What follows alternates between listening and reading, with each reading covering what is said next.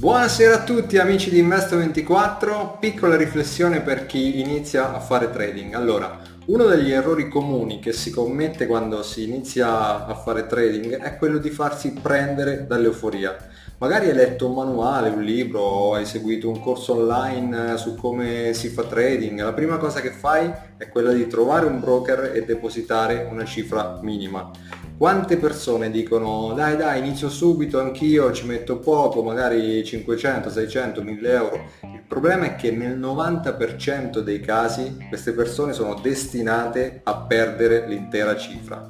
Magari dopo due mesi, tre mesi, non c'è un tempo preciso, ma prima o poi queste persone bruciano il conto. Perché? Per un motivo semplice, perché non avendo esperienza e non usando un piano di trading, non hai una buona strategia di money management, ma soprattutto avrai un margine così basso che non sarai capace di gestire l'operazione, quindi prima o poi sei destinato a perdere. Anche per quanto tu possa essere fortunato, per quanti video puoi aver visto magari su YouTube, quanti manuali puoi aver letto, difficilmente riuscirai a portare a casa qualcosa quindi qual è il mio consiglio? Se inizi a fare trading e decidi di farlo con un capitale minimo, prendi questo piccolo capitale, mettilo da parte in attesa di averne uno adeguato per iniziare l'attività di trading o ancora meglio investilo in formazione. Fai delle coaching con un trader esperto, con un formatore o comunque qualcuno che faccia trading già da anni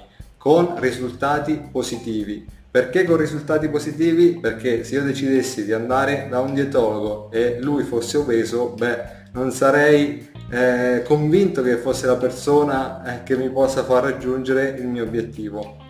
Quindi con un trader esperto capirai tante tante cose che ti serviranno per essere profittevole in futuro.